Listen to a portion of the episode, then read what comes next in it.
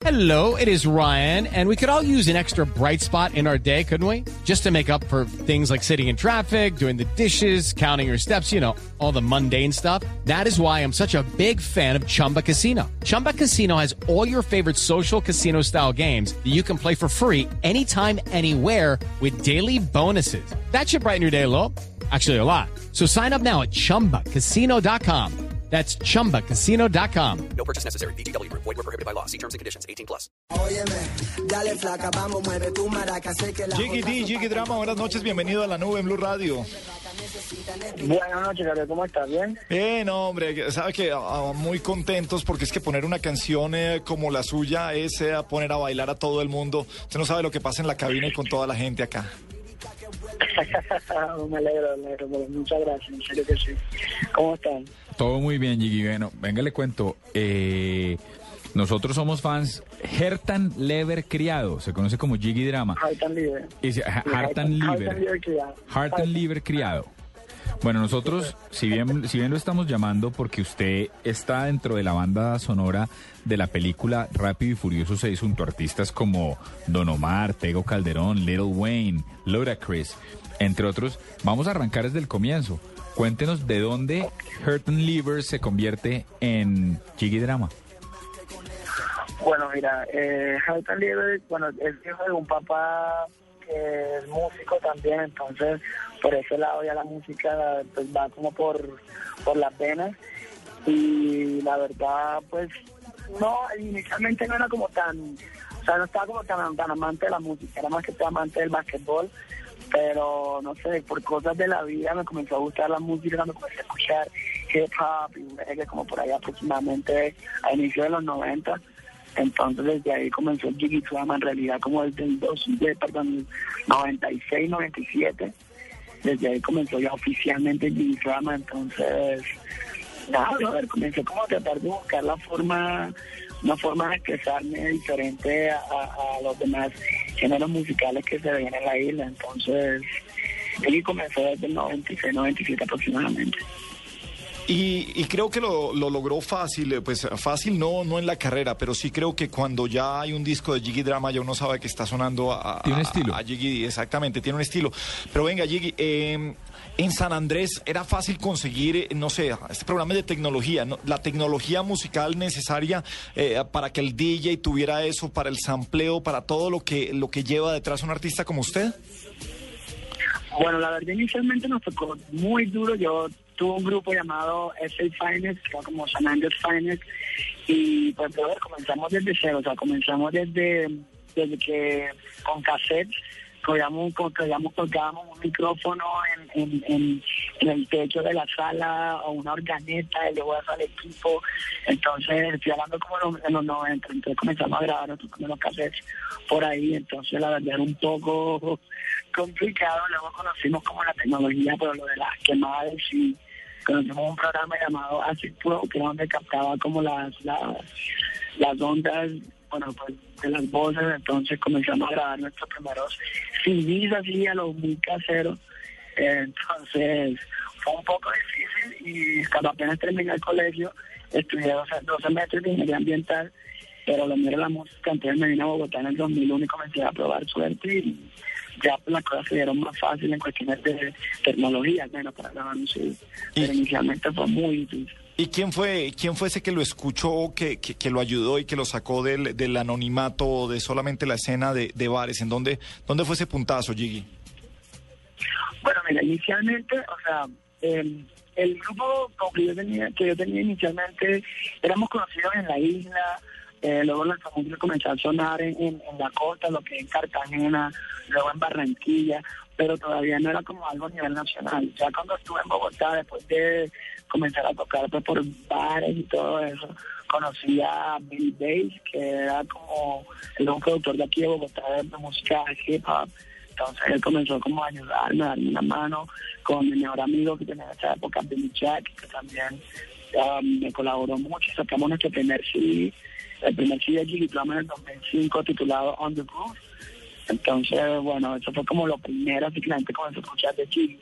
Pero ya luego como hasta finales del, como aproximadamente que en el 2008, 2009 aproximadamente, ah, um, conocí a la gente del Ritmo Records y fue donde grabamos la canción La Fuga y La Flaca y ahí fue donde se podría decir que, que se comenzaba a hablar de Gigi a nivel nacional e internacional.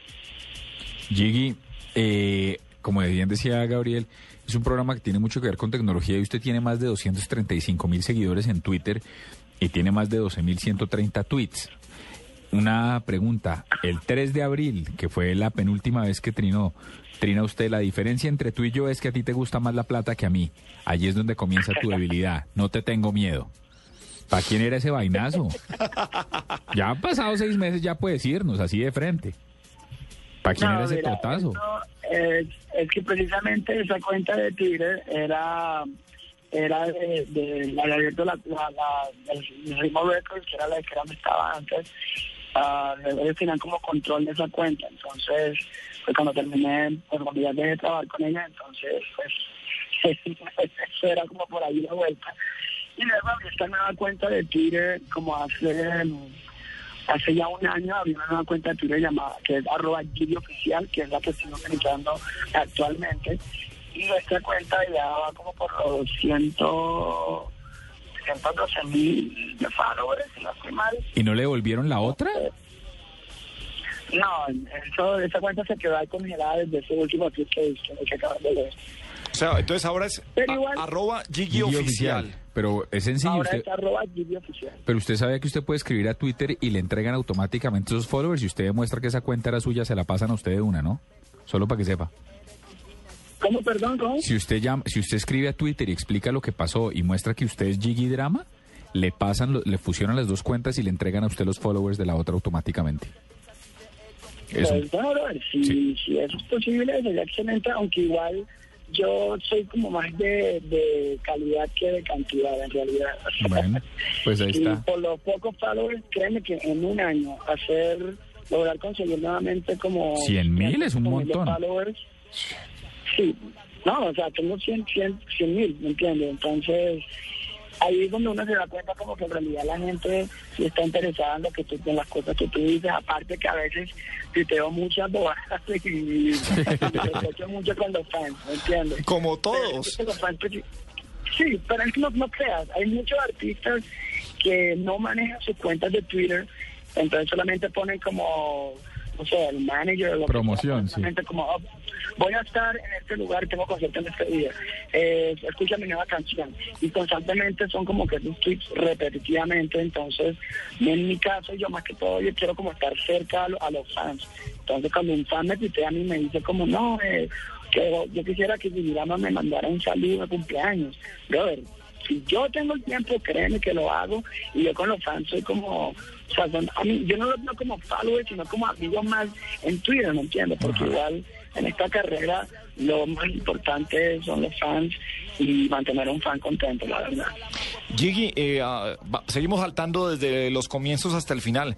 ¿Cómo hace uno, o cómo funciona eso de que, de que escojan una canción eh, suya para Rápido y Furioso 6? ¿Cómo, cómo, cómo es eso? Bueno, resulta que hace como dos años, no, perdón, un año y medio, creo que cuando estuve en Estados Unidos, um, estuve durante un año y medio haciendo promoción, estuve en diferentes ciudades. Y mientras estuve en Miami, eh, eh, conocí una muchacha llamada, una artista llamada Soani, que ella es, pues, es nacida en Estados Unidos, pero de raíces dominicanas. Entonces, ella había escuchado mi música y le pareció muy chévere lo que ella hacía y ella estaba grabando su álbum y quiso grabar una canción conmigo. Y esa canción que grabamos resultó siendo la canción que entró en la banda sonora. Recuerdo que en diciembre se pusieron en contacto conmigo y me dijeron, bro, ¿te acuerdas la canción que grabamos? Bueno, la canción la gente de, de Universal lo escuchó y le pareció, pues, era como que el sonido latino que necesitaban para esa banda sonora. Pues si te has dado cuenta, la banda sonora tiene Obvio. una cantidad de sonidos desde electrónico, hip hop, entonces creando algo que le diera ese sonido latino, entonces dentro de esta canción, que es un merengue urbano. Bueno, venga, ya, perdón. Y Gigi, ¿podemos bajar de fondo la música? Parte de lo importante del género urbano, bueno, tengo dos preguntas, arranquemos primero por otra y es, eh, hace poquito en los premios Shock usted cerró un tributo que le estaban pegando a la isla de Santa de, de San Andrés y debo decir que yo que fui, que me declaré ese día un completo ignorante, vi una escena musical sanandresana que me dejó boquiabierto desde ritmos que tienden a Hawái hasta ritmos urbanos como el suyo.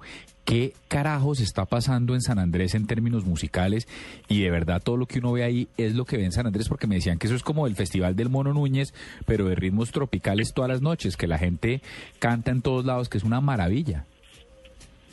Mira, es- o sea, me parece que agradecerlas, aprovechar para agradecerle a la gente de Shock por haber creído en, en la música de San Andrés. Mira, la ciudad de San Andrés hay una escena musical que no es algo que apareció de la noche a la mañana.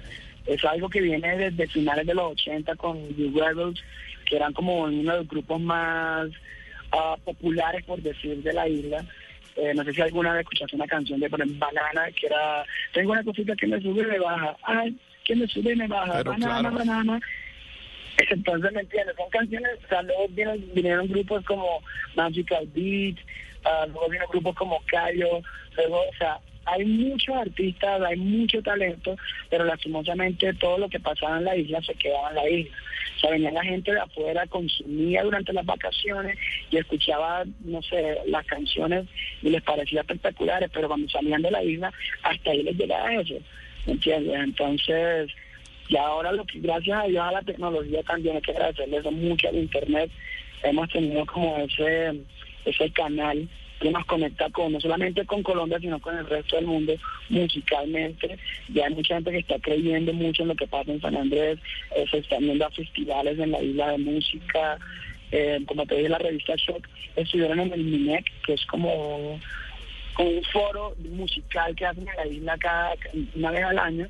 Entonces incluso pues a la directora de, la revista Shock, Mariana Rubini, ella estuvo allá y vio todo esto y ella me llama y me dice, tenemos que hacer algo para dar a conocer esto.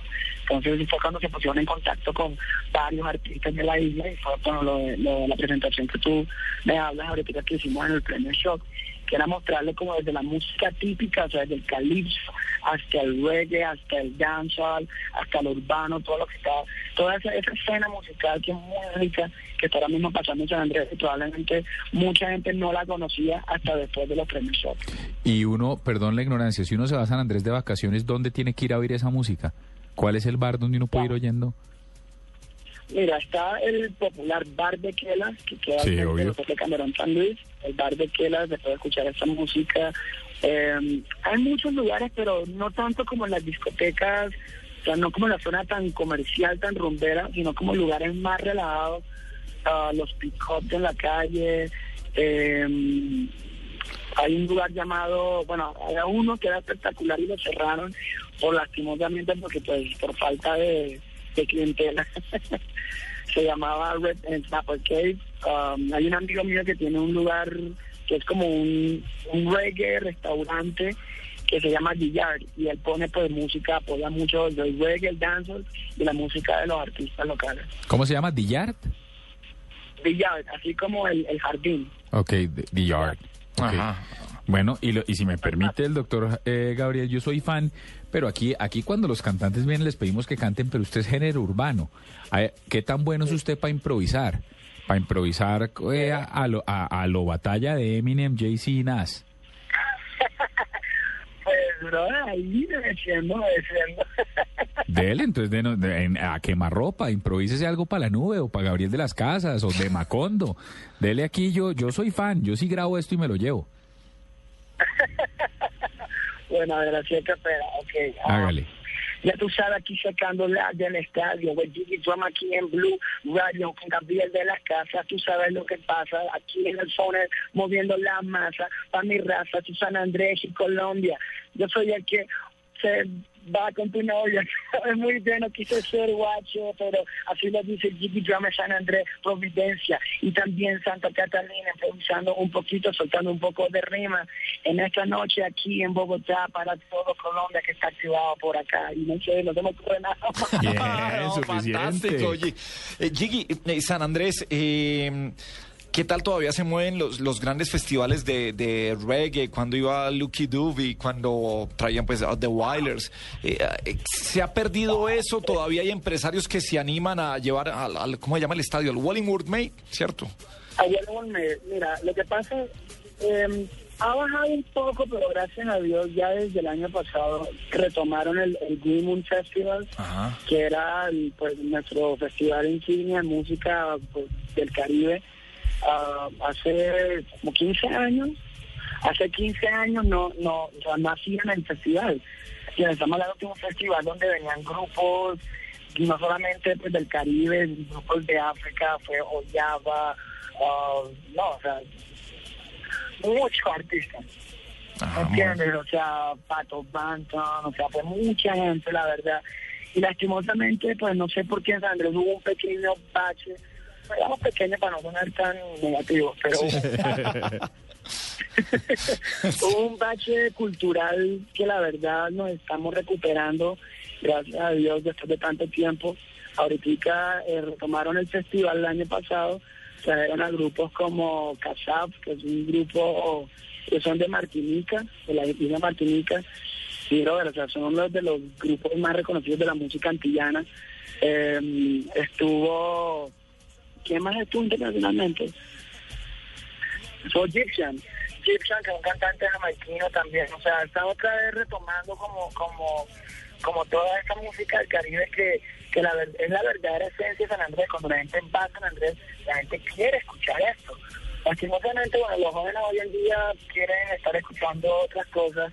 Yo, por mi parte, yo hago música urbana y mucha gente confunde lo que yo hago con reggaetón, pero yo, aparte de lo que yo hago, también hago mi reggae, hago mi dance, o sea, porque yo nunca puedo olvidar de dónde vengo. Si no sé de dónde vengo, para dónde voy. Claro. Entonces, la verdad, estamos, estamos otra vez recuperándonos después de ese bache, pero créeme que este año vuelven otra vez a hacer el festival y vamos a ver con qué nos sorprende. A ver. Eh, Gigi, finalmente, y la, y la pregunta que le deben haber hecho ah, mil veces, cuando, cuando la gente o cuando hay grupos de gente que va en contra de, de- de las canciones urbanas, del mismo reggaetón, en contra de la letra de la fuga, cu- ¿cuál es el discurso frente a eso? Uno lo ve más como, como diversión, como buena onda, como una letra que salió muy divertida, más allá de lo que, de, de lo que puede pensar, pero pues también la gente tiene su libertad de expresión. ¿Cómo lo toma usted y cómo, cómo maneja esa, esas opiniones?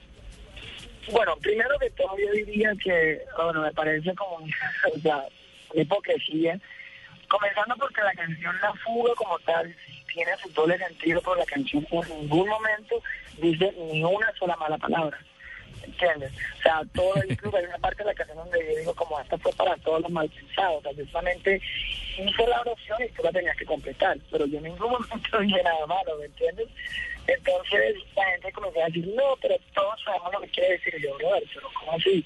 Estamos en un país donde venimos escuchando a, por ejemplo, Maestro Velosa, que siempre ha sido doble sentido, venimos escuchando ah, o sea, a muchos artistas, por ejemplo, de la música de la costa, que hace porro, o sea, siempre hemos tenido ese doble sentido y ahora no sé si es porque creen que por ser jóvenes entonces todo está mal, pero no, o sea, las hermanitas calles eran, eran directas, a ver, te corto la cara con una cuchilla de esas de afeitar y mata a tu mamá, y eso nunca lo censuraron.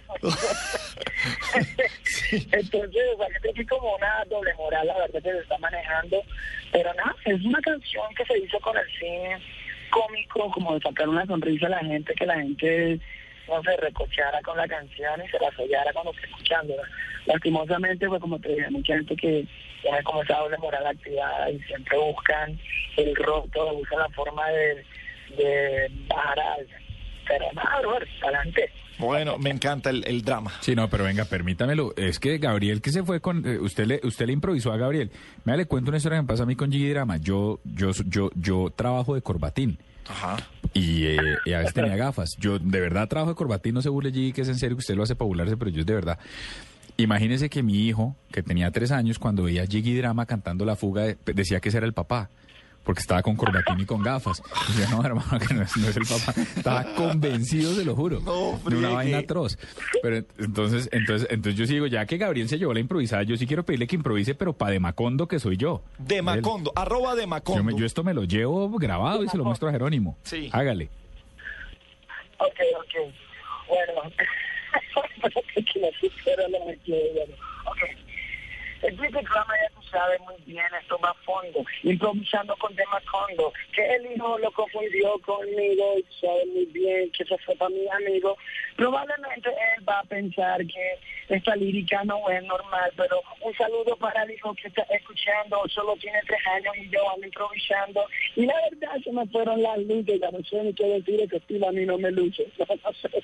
Monstruo, Jiggy. Ay, monstruo, grande, grande, monstruo, grande, grande. De verdad, muchas gracias por haber estado en la nube. Me arregló la noche. Eh, Jiggy, un abrazo grande. Un capo. Nos No, quedamos. gracias muchas gracias. Gracias.